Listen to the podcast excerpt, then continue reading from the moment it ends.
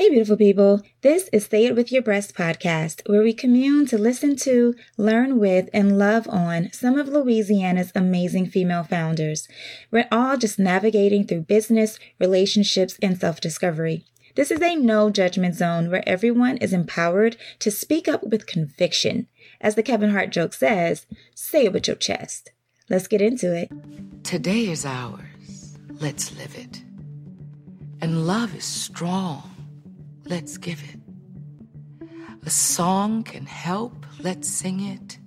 And peace is dear, let's bring it. The past is gone, don't rue it. Our work is here. Let's do it. The world is wrong, let's right it. The battle is hard, let's fight it. The road is rough, let's clear it. The future fast, don't fear it. Is faith asleep? Let's wake it. Because today is ours. Let's take it.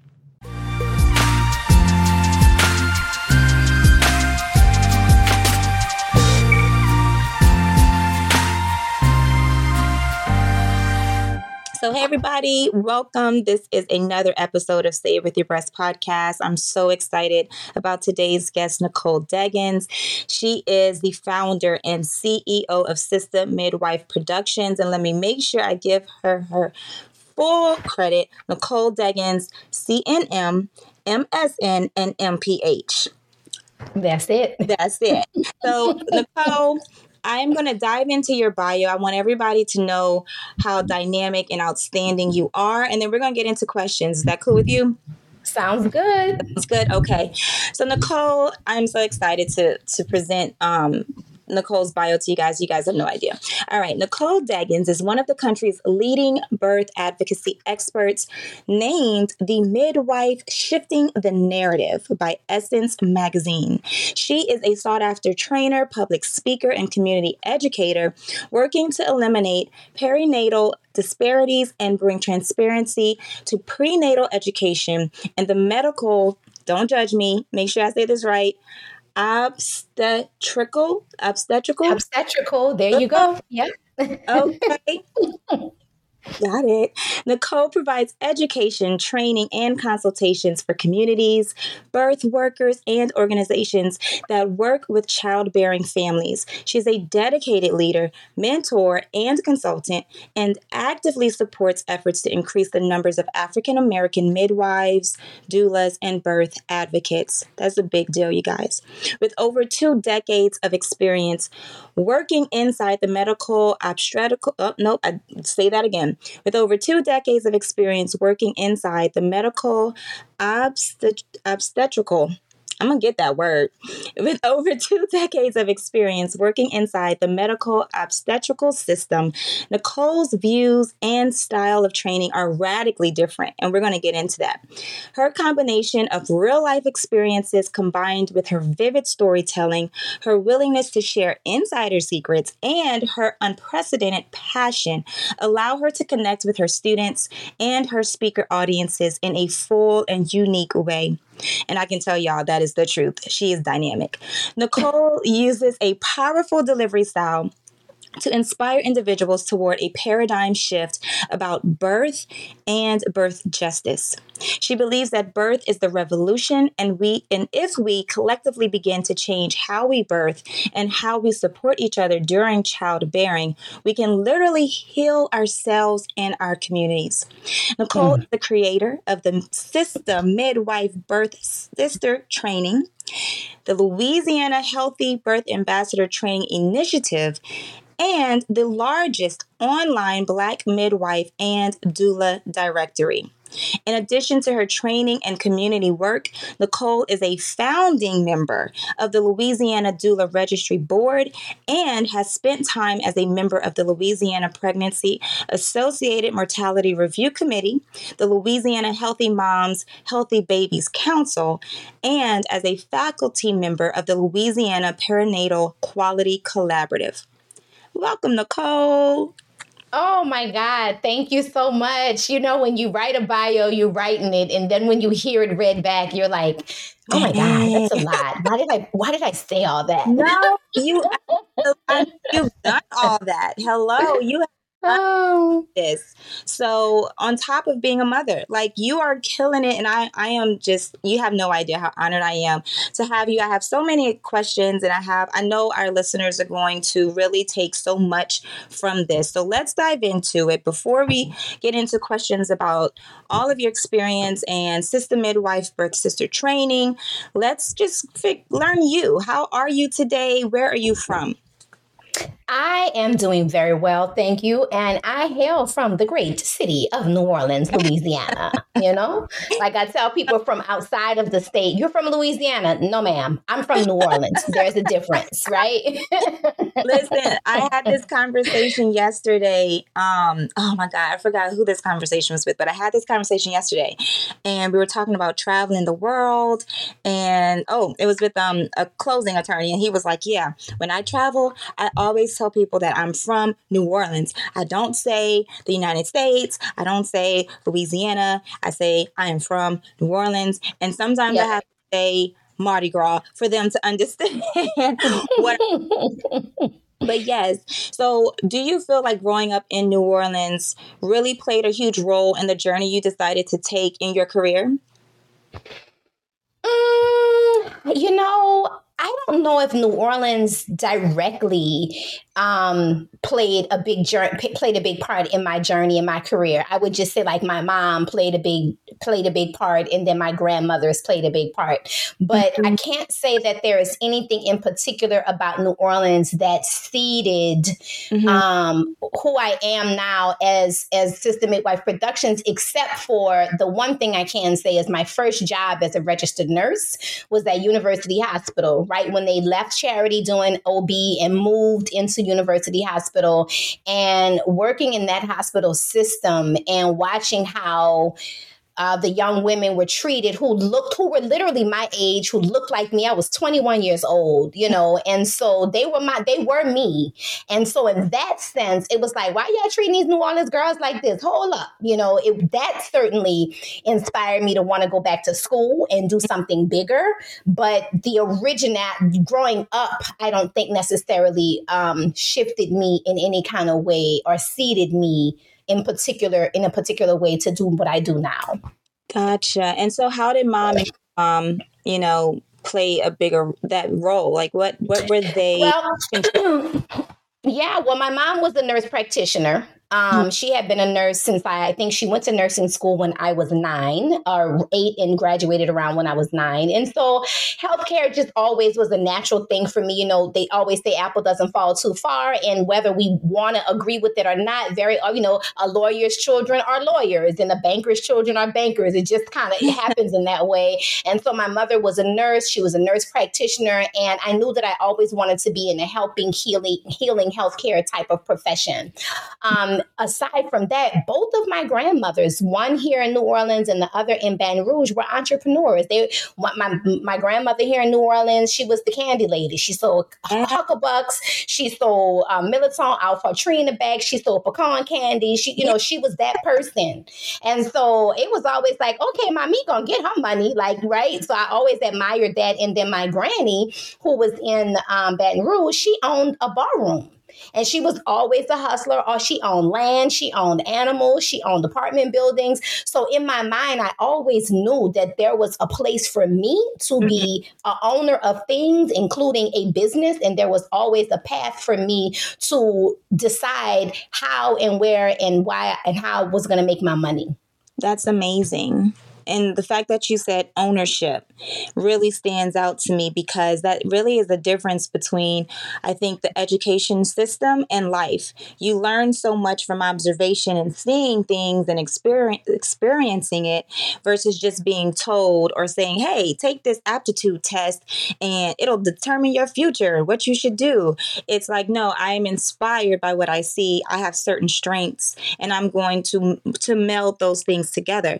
So, what what were some of the strengths that you had in terms of caring for others? Like, was that a, that were those characteristics that you've always had? Just being a very empathetic person, caring, because the work that you do re- really requires someone who truly cares, because that's hard work to do for the time you've done it. You know, so yeah, I am. I think that it has always been in my nature to care and have concern and things for the quote underdog, for the person who needs help. I've always been a listening ear, whether that was a friend in college, a friend in high school, whether that was a little cousin, a, a, sister friend, or whatever. I've always been a person who wanted to listen mm-hmm. and, and, and hold space for people. So that has always been um, a part of my journey. Even as a as a little girl, I, I held space for people who were having who wanted to talk about their daddy or their mama or whatever. Um, yeah. And that ca- carried itself with me for, for, for until now, even. Yeah, right. that's amazing. So I want to I want to share a little bit more that's in your bio, um, and then we can get into some more about Sister Midwife Productions too. Um, but I want to share this with everyone about Nicole. So prior to starting her work with Sister Midwife Productions, Nicole received her BS in nursing from Georgetown University and completed a dual degree program at Emory University where she fulfilled the requirements for the MS in nursing with a concentration in midwifery and an MPH with a concentration in health policy and management. During her her clinical career, Nicole practiced as a midwife in Washington D.C., Mississippi, and Louisiana, and has worked as a labor and delivery, postpartum, and well baby newborn nurse in numerous public and private settings throughout the country during those times, Nicole, just being in school, traveling, being a midwife, um, was that hard on you at the time? You know, managing school and and the work, or was it something that just kind of came natural and you it flowed? And I'm curious when you were traveling, like how how did that um, kind of what impressions did you get traveling the world, meeting all these mothers and families? Yeah. So first, um, I'll just touch on like working and being in school and all that at the same time. So I was not doing travel nursing or any of that kind of stuff while I was in school. So like when I went to Georgetown, um, I definitely had to work. Mm-hmm. I remember catching the bus to the subway to literally the best paying job that I found was paying ten dollars an hour. It took me an hour to get there, and best believe from New Orleans, dear, to think about ten dollars an hour in nineteen like ninety three. Uh-huh. What I was getting paid, so I would catch that bus all the way to a hospital in Maryland to work as a nursing assistant. Um, so I did that, and that was just it was par for the course. What you gonna do, yeah. right? My mama was not self made millionaire. We had to. I had to work if I wanted to get new shoes or go to the party or hang out with friends in certain capacity. I had to work. So I worked while I was in school and most of my friends who were in college also worked or had a part-time job so that was just what it was uh-huh. um, after that, I did come home and worked just regular working, and it was after I finished midwifery school mm-hmm. that I decided to be to do travel nursing. Midwife midwifery at that time in early 2000 was a really or like 1999. I graduated from midwifery school. Mm-hmm. I went to my first job in DC. That job ended after a year and a little bit, and then my next job was in Mississippi, and that job also ended after about a year and a half. Mm-hmm. So in that time frame, I was like like this midwifery stuff is hard. Finding a uh-huh. midwife job is hard. There are not a lot of black midwives. I didn't have mentorship. I didn't have support. And I was just like, you know what? I'm not doing that anymore. Let me just go back to being a regular nurse and doing labor and delivery. And really, it's funny that you asked me about those experiences because that's really what got me to Sister Midwife Productions. Mm-hmm. Wow. Because when I was traveling, all over the country, I'm scratching my head like, wait a minute. I thought y'all said birth was beautiful in California. I thought y'all mm-hmm. said birth was great in New York. I thought y'all said in other parts of the country, birth wasn't the same way that it is in Louisiana and in Mississippi. But I found that birth was bad for families everywhere Yeah. People were not being listened to. They weren't being heard. They weren't being supported.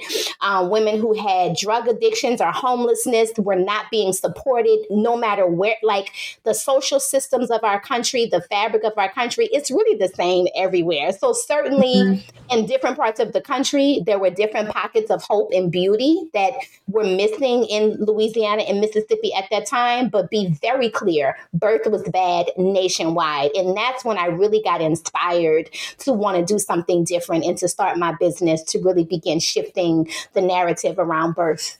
Wow. So tell us about that. What did you how did you start Sister Midwife Productions? Like were you you were in that state of frustration with the the system and how it was working and not working and the disparities there. You know, what was your first step? Like when you birthed this idea, was it the name? Was it the concept? Was it the people who were going to help or were you like, "Nope, I'm going to do this solo?" Kind of give us some back- Yeah. So the first step was me on the phone with a friend, and I'm just complaining. I'm like, "This is horrible. I don't understand why it sucks everywhere." Yeah. And she was like, "You know what, Nicole? You should start a blog." And I was like, a blog. What's a blog? That tells you how long ago this was, right? Mm-hmm. I was like, a blog, what's a blog? And so I dug in and I was like, that's like a good idea. I'm a good writer. I'll start a blog. So I did. Mm-hmm. And at that time, it was not Sister Midwife Productions. I had a different name and I was blogging and I was gaining a following. And my plan was to really start providing videos and conference calls and different books and different things that people could download and purchase that would really give them insights into how to really prepare for the hospital. Because what I would always say is I'm like, y'all, even women who were educated, even mm-hmm. if they took childbirth education, learned about stuff, read books, wanted a natural birth, once they got into that hospital, hoodwinked and bamboozled. And I was like, this is not okay, and I'm gonna help change it. That's and so that was the first path, right?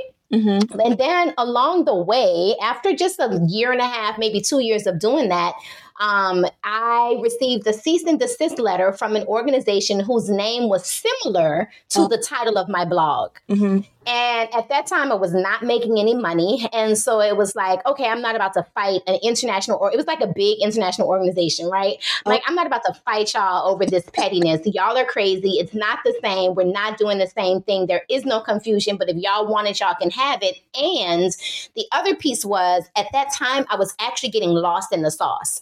I was moving too fast, trying to do too much. I was feel, beginning to feel overwhelmed. And I was like, I'm not sure exactly what the next step should be. So great. They made me pause and hit the reset button. One of the most important things that came out of that was at that time, the largest following that I had of my blog were educated white women who were already everything I said, they were like, Hallelujah, girl. Yeah, talking, right? Like they were in agreement with me. And I'm like, You're not even my audience.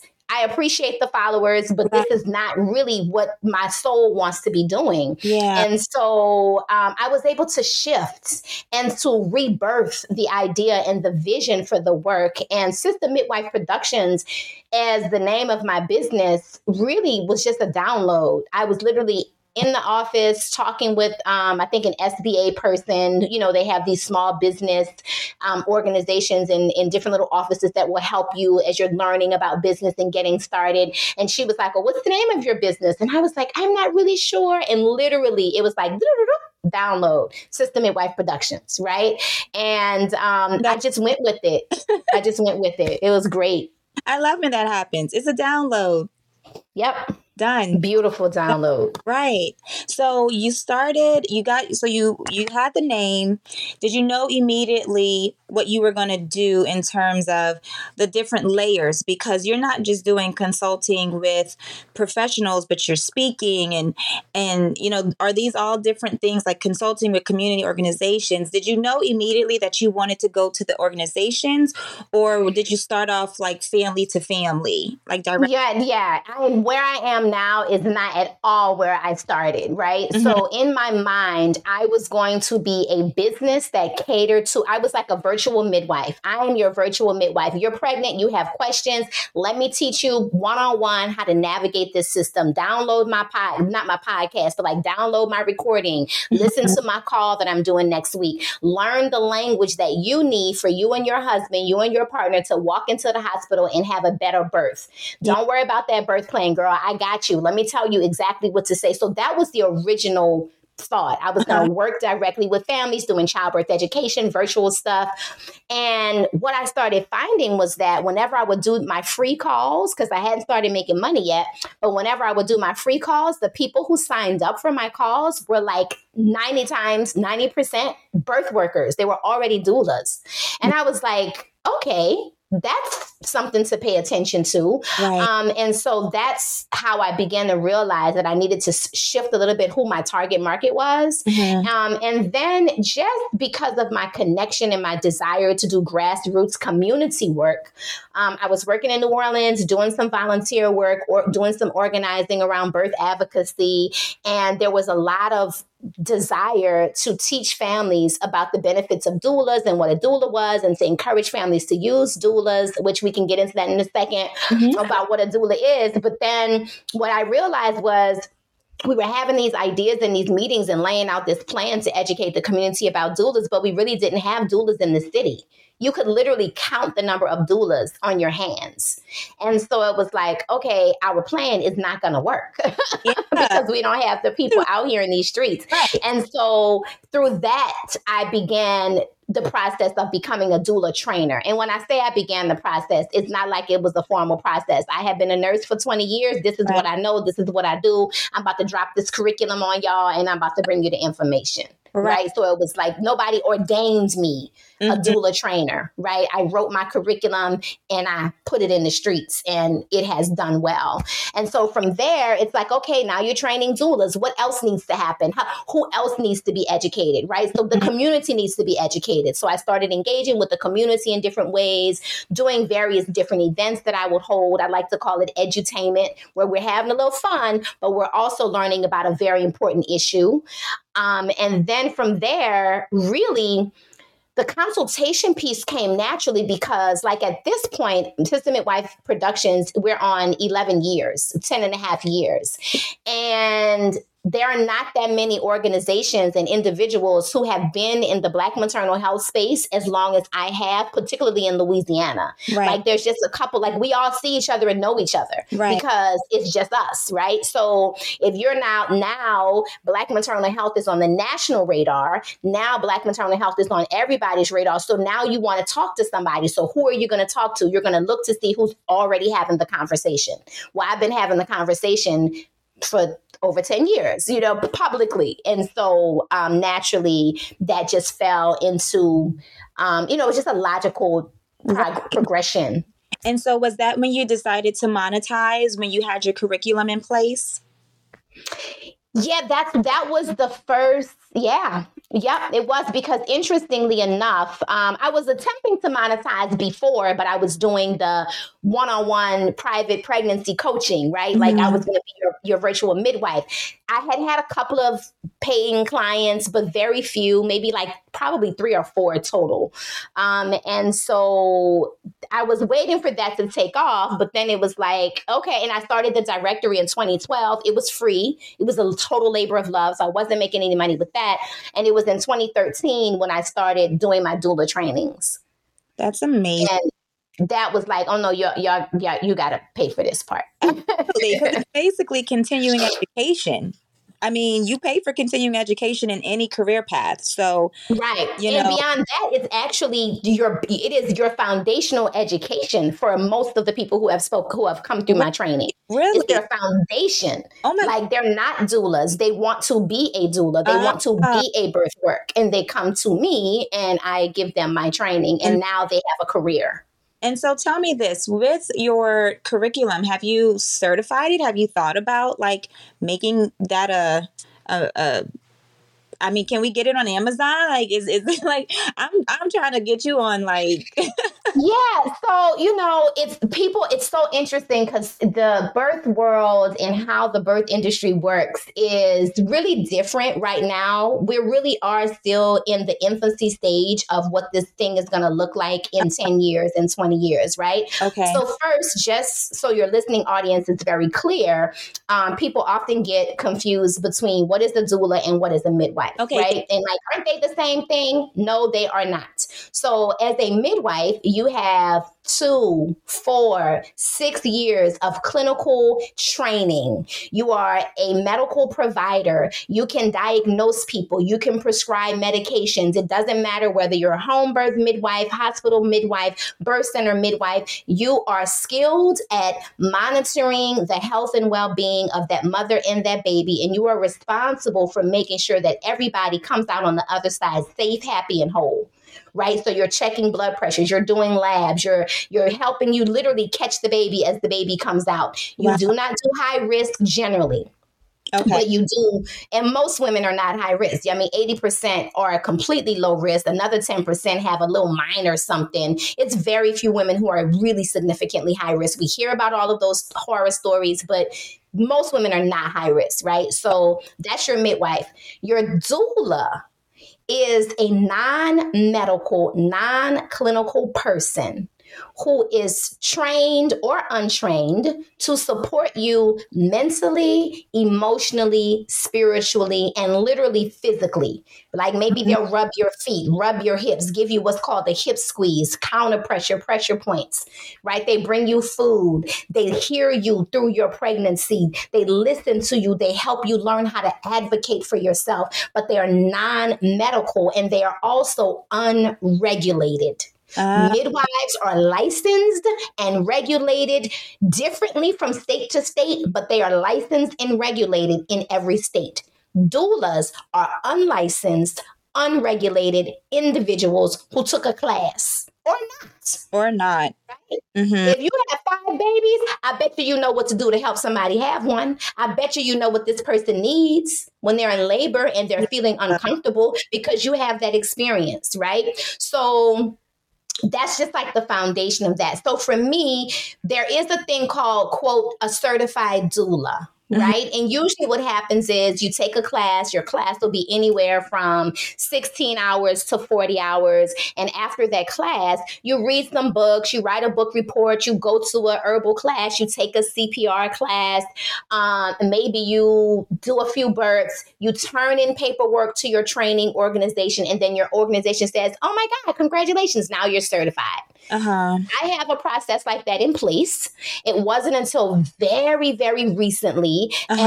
as they're beginning to have more conversations around regulations and reimbursement for doulas that people are now seeking certification. That is Up until now, ain't nobody wants to be certified because it didn't make a difference. It doesn't matter. right.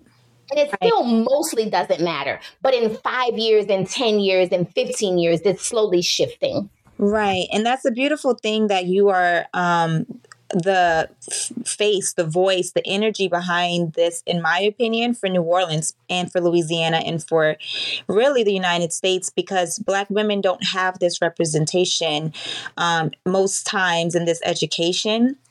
And we're, I have a friend who's in that process of, um, you know, just her birth journey and and, and her her uh, I guess pregnancy or trying to get pregnant or that whole perinatal experience, right? And just trying to figure out like who are, who should be my team. You know, she's had some unproductive and really uncomfortable interactions with some of the people who were on her team and she's like i just this doesn't feel right and i gotta trust my gut but i they're supposed to be Mm. Mhm. want to trust them is this common is this just um i don't know is this common It's, it's unfortunately very common. And what I try to help people see um, is it's, there's two things. That they'll, people will say stuff like, well, if you don't like this kind of work, you should get another job.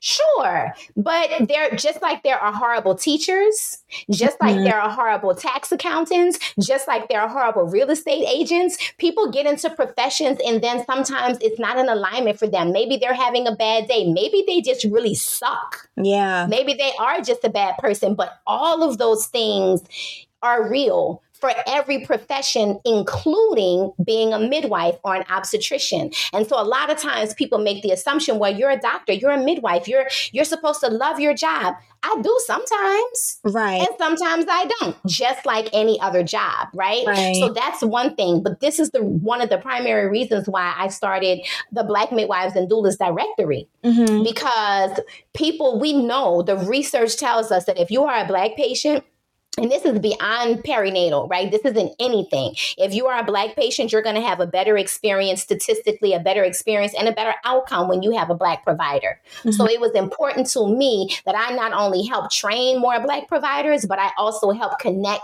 families to those black providers not just the ones i train but in general. So like for your friend hey tell her to visit sistermidwifedirectory.com Right. search by state first and then narrow down by city if you need to. Find you somebody to talk to who does look like you who you feel like is in more alignment with some of your values you know. Uh, we are also not a monolithic people so certainly not everybody on the directory is going to fit everybody but Right. it is certainly a step in the right direction Right.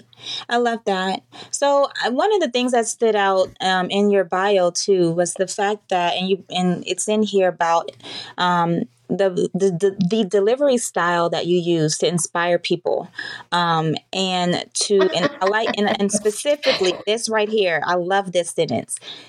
To inspire individuals toward a paradigm shift about birth and birth justice. It's the Mm. justice that kind of gives me chills. What is that to you? What is birth just birth justice to you? And how are we how are we going to get um, through that to to move faster toward that paradigm shift?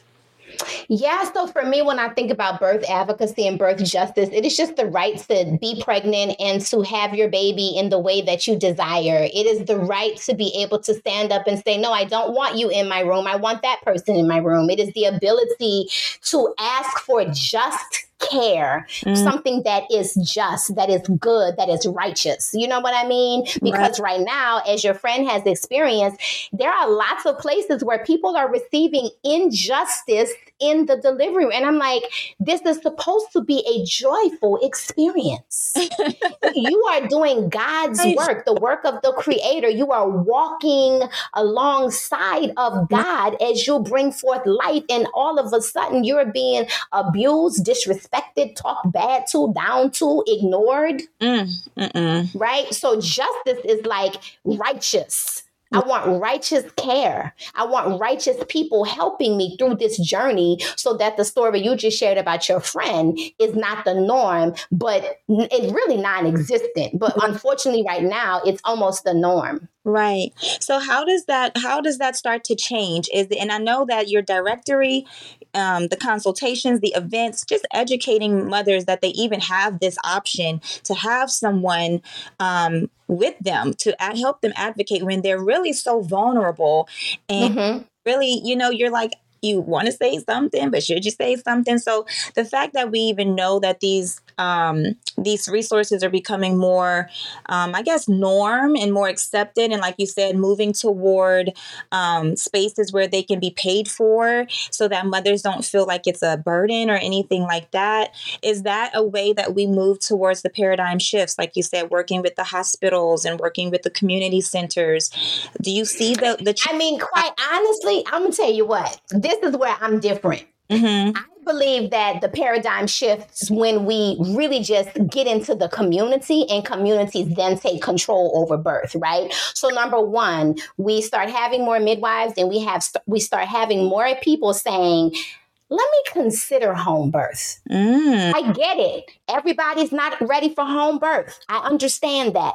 But just consider it Uh huh. begin consider there before 1950 we was birthing at home. We've only been birthing in hospitals. And new orleans is different. We had charity hospital. Like my grandmother was born at charity hospital so it's a little bit different for us. But if we look at the birth experiences across the country we've only been birthing in hospitals for 100 years. That's it. Oh. just 100 years. That's your grandmother and that's all Okay. Wow. So we must realize that none of us would be here were it not for home birth. So that's a paradigm shift. Let's not worry, even worry about connecting with these hospitals and trying to make them do what they don't want to do. Just consider it. Uh-huh. Right. That's one thing. Um, the other thing for me is when we are involved in the hospitals, when I talk about shifting the paradigm, it's really about connecting with the community. So helping people understand that nobody should go to a prenatal appointment alone. That mm-hmm. doesn't mean that you, even if you don't have a partner, right? So you're not married, you're a single mom, no problem. Bring your girlfriend, your auntie, your uncle, your nana, somebody. Don't right. go by yourself. And then teaching community that that is important because the mother, as you just mentioned, she's vulnerable. She's yeah. like, should I say something? I don't know what I can or should say. But when you have another person who right. can say, well, wait a minute, Doc, Ariel, is this what you do? You understand what the doctor is saying? Right. Do you have that that other person who is not under the influence of pregnancy hormones? Because it's a legitimate thing. They make jokes about quote pregnancy brain. Mm-hmm. There's a legitimate biochemical changes that are happening in your brain intentionally so that you can function and go through this process in a way that is going to be more holistically for your birth. So you're not you're not remembering, you're not connecting the dots. Your synapses are firing a little bit more slowly during pregnancy. That is normal. You're also going inward. You're also being more reserved very often. These things are normal. And so you're trying to figure out why didn't I speak up for myself? Why? Because you're in a vulnerable space. You're going through a transition. You're going through a ritual. So you need a guide. Nobody goes through ritual alone right? So for me, the paradigm shift is not even just let's get educated on the problem. No, how can we literally interact with the system completely differently? Mm-hmm. Nobody goes to their prenatal appointment by themselves, no matter what. Okay. Right. I feel that would be a that would be deep. I wrote that down. I was like, do not go alone.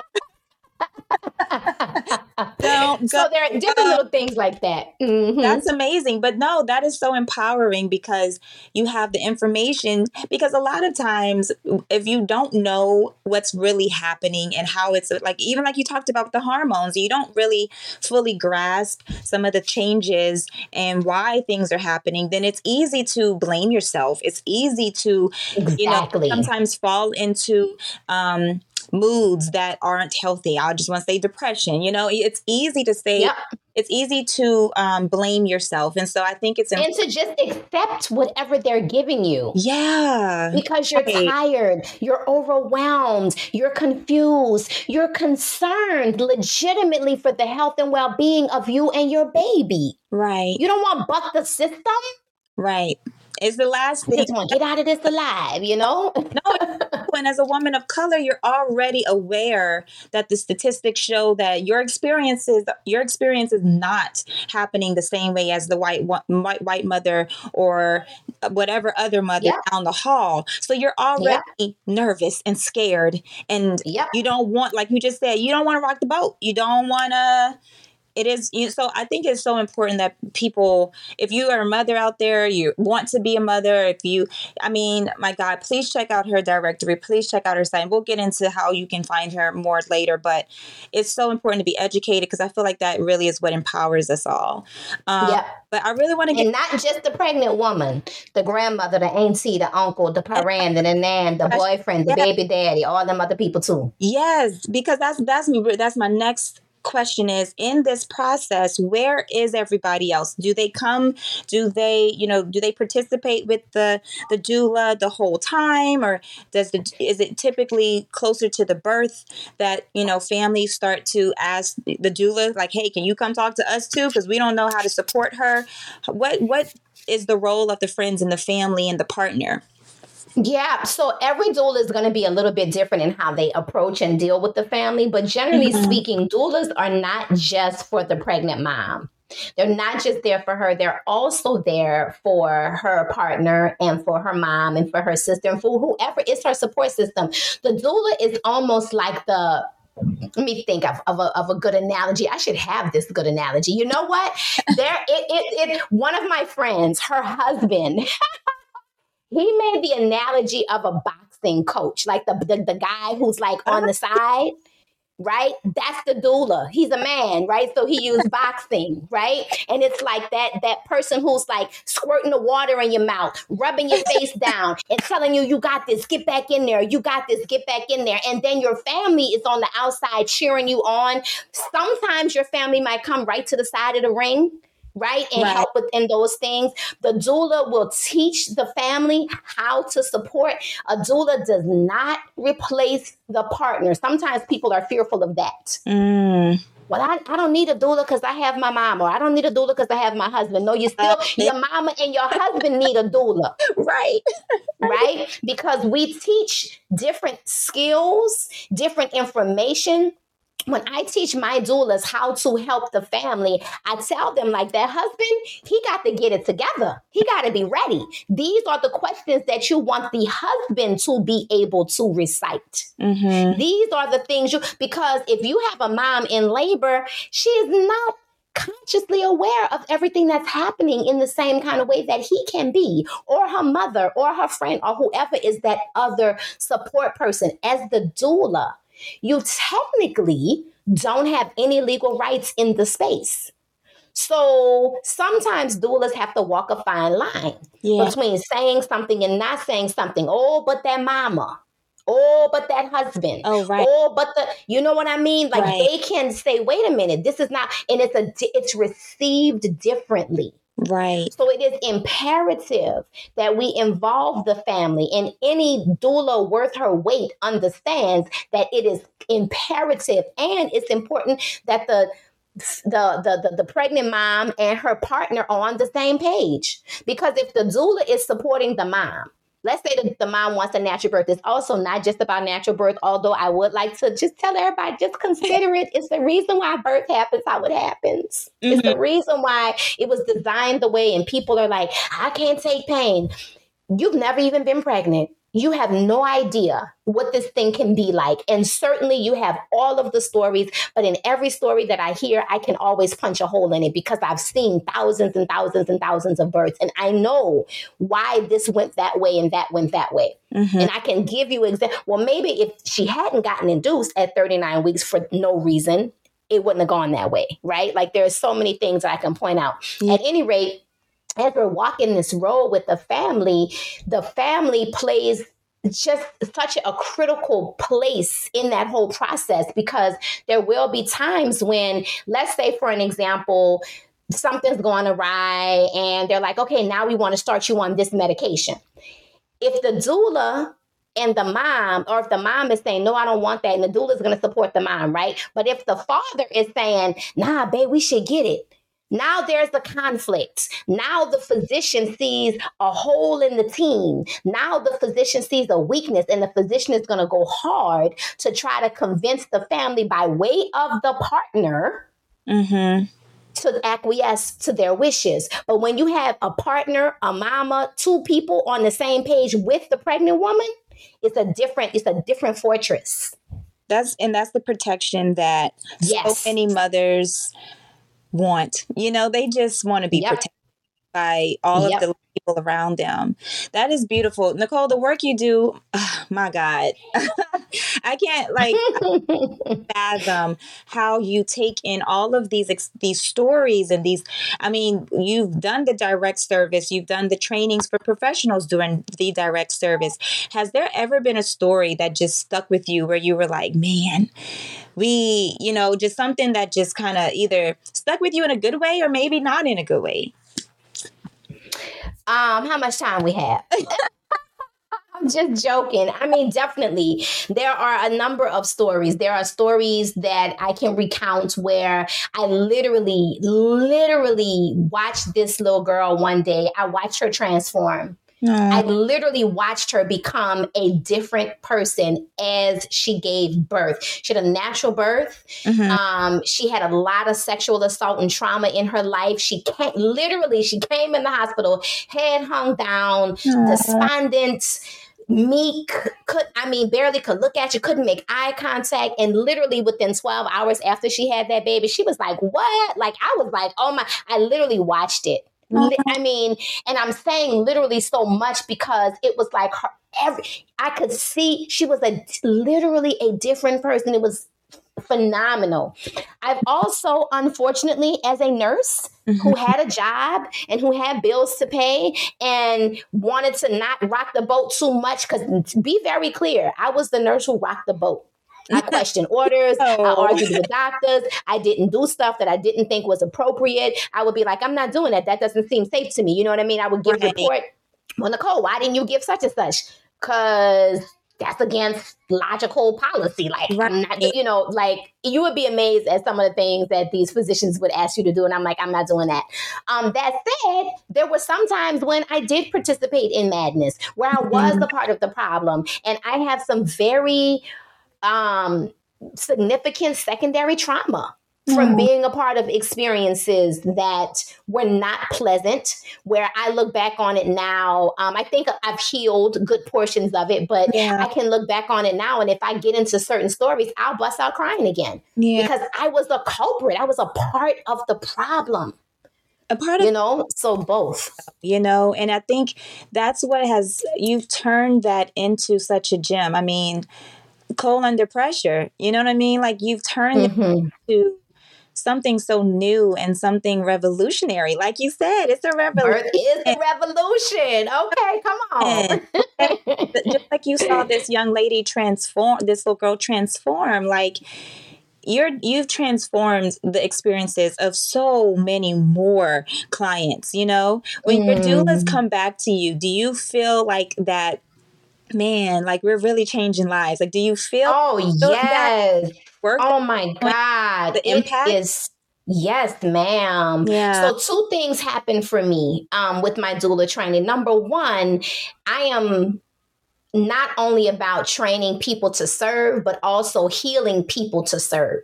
Right. Ooh. So in my doula training, and healing people, people, people spend time healing themselves. Right. Many of the women who get into birth work, they're getting into birth work because they have been damaged in their own personal birth, either directly or secondary trauma. They've experienced it, right?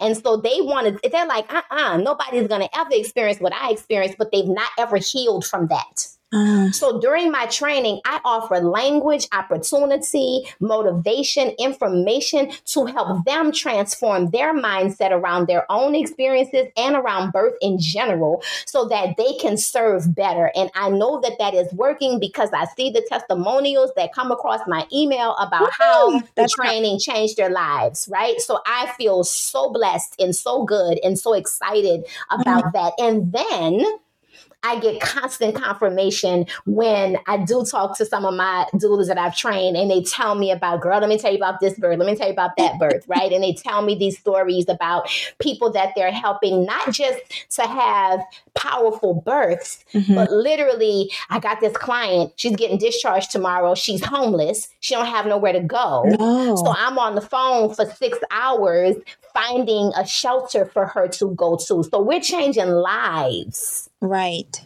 You understand on a deeper, deeper level. Right. And that changes the life of that child. Exactly. And that changes generations. Exactly. It's about generational, yep, generational healing. It's important. That is so powerful. How do you take care of you? I mean, you talked about a little bit of, you know, the ups and the downs, but overall ups you know? How do you take care of you? Do you have a, a meditation or a mantra that you you tell yourself or um yeah so i have a you know i i do a number of different things not as uh-huh. consistently as um i should but i love a good healing bath. Mm, i am definitively somebody who uses affirmations, mantras, and speaking things out loud. Mm-hmm. I have an affirmation playlist that's about 45 minutes that I listen to at least five times a week. Um, and each song was chosen very specifically. And depending on how I'm feeling in that day, I will start at the beginning and let it run all the way through, or I might start in the middle, depending on what kind of energy, or you know what I mean? I might right. just listen to pieces of it, but I definitively touch that playlist at least five times a week. Um, I just really got back connected to my Hot 26. Ooh! and I'm so happy. Um, hot yoga, Oh, and you know, like I am a traditionalist in it, where I really like the original 26 postures with the dialogue that was taught the Ah. way Bikram taught it. Unfortunately, he has tainted the his name and tainted the industry because he's an idiot and a jerk and a rapist and all sorts of other things. And so now like people call it hot 26, right? But um it is a powerful, powerful form of yoga. It has healed me, and I am so happy. I just very, very recently reconnected, and I already, after just a few times going, I'm like, yes, I'm so happy to be, you know, since COVID, really. Yeah. I hadn't been able to get back in there, and it feels so good um, to be back at doing that. And I try to play with my daughter a little bit. I'm trying to. I don't enough. I take vacations. I take real time off. Yes. Um, I go away.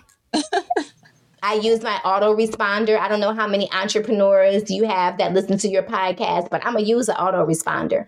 I told somebody the other day, even if I'm not going out of town, if I open up my email and all of a sudden I feel overwhelmed because I have like so many emails, I'm throwing on an autoresponder. yeah. you know, Right. just to be like, I'm away from my desk. It's going to take me a little bit long, you know, just to Right. give me a little ease. Yeah. Yeah. And I no longer apologize. I say no a lot more than I Mhm. ever did, ever.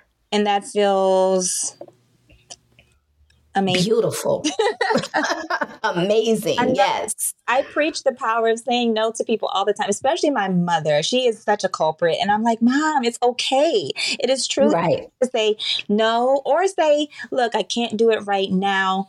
You know, I'll follow up later. Like, give yourself Yeah. breathing room, Lord. and then I tell people too, I give them permission to follow up with me because this your thing.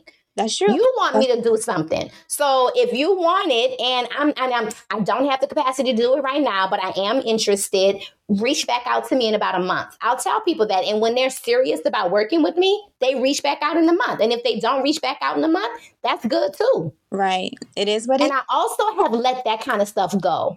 This notion of I gotta get it, gotta get it, gotta get it. Mhm. It's my one time. What if they, what if they don't call me back? Girl, something else is coming. the over You know? grind. It's like it's one thing to you know have your grind, and I I respect it. I myself am that person. I think it's that over grind where you're you start to run yourself to the ground, and that's that Yes. we cross the line into your health, and now Yep. we, we got to run it back. Yep, we gotta run it back. So before we before we close out, I mean, you shared so much, and I know people are feeling like the energy of wow, I need to go educate myself. I want to educate all the the mothers or potential mothers that I know about the options out there. But before we wrap it up, what is what is next for Sister Midwife Productions? What's what's new? What's going on? What's next?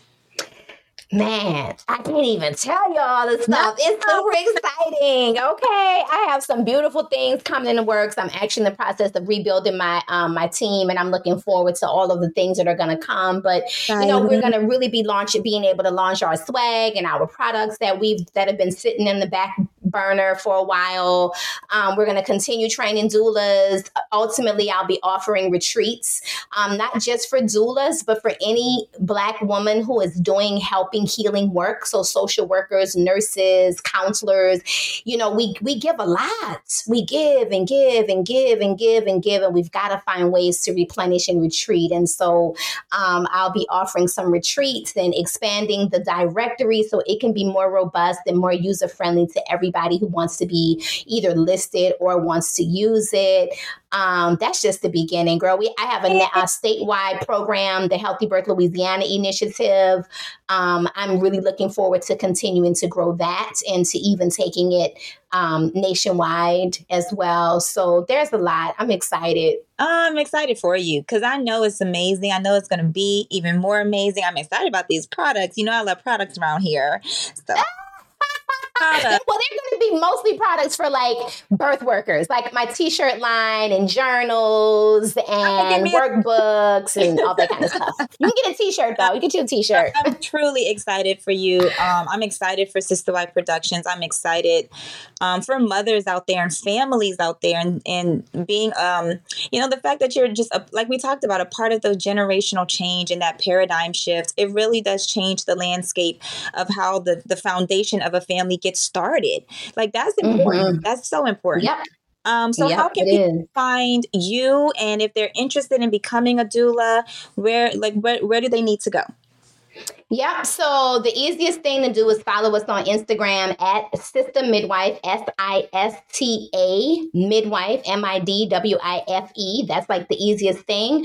We are sistermidwife.com with Sister Midwife on Facebook, uh, even though I, I, don't really engage on Facebook. But if you're on, if Facebook is your thing, I do have a page there.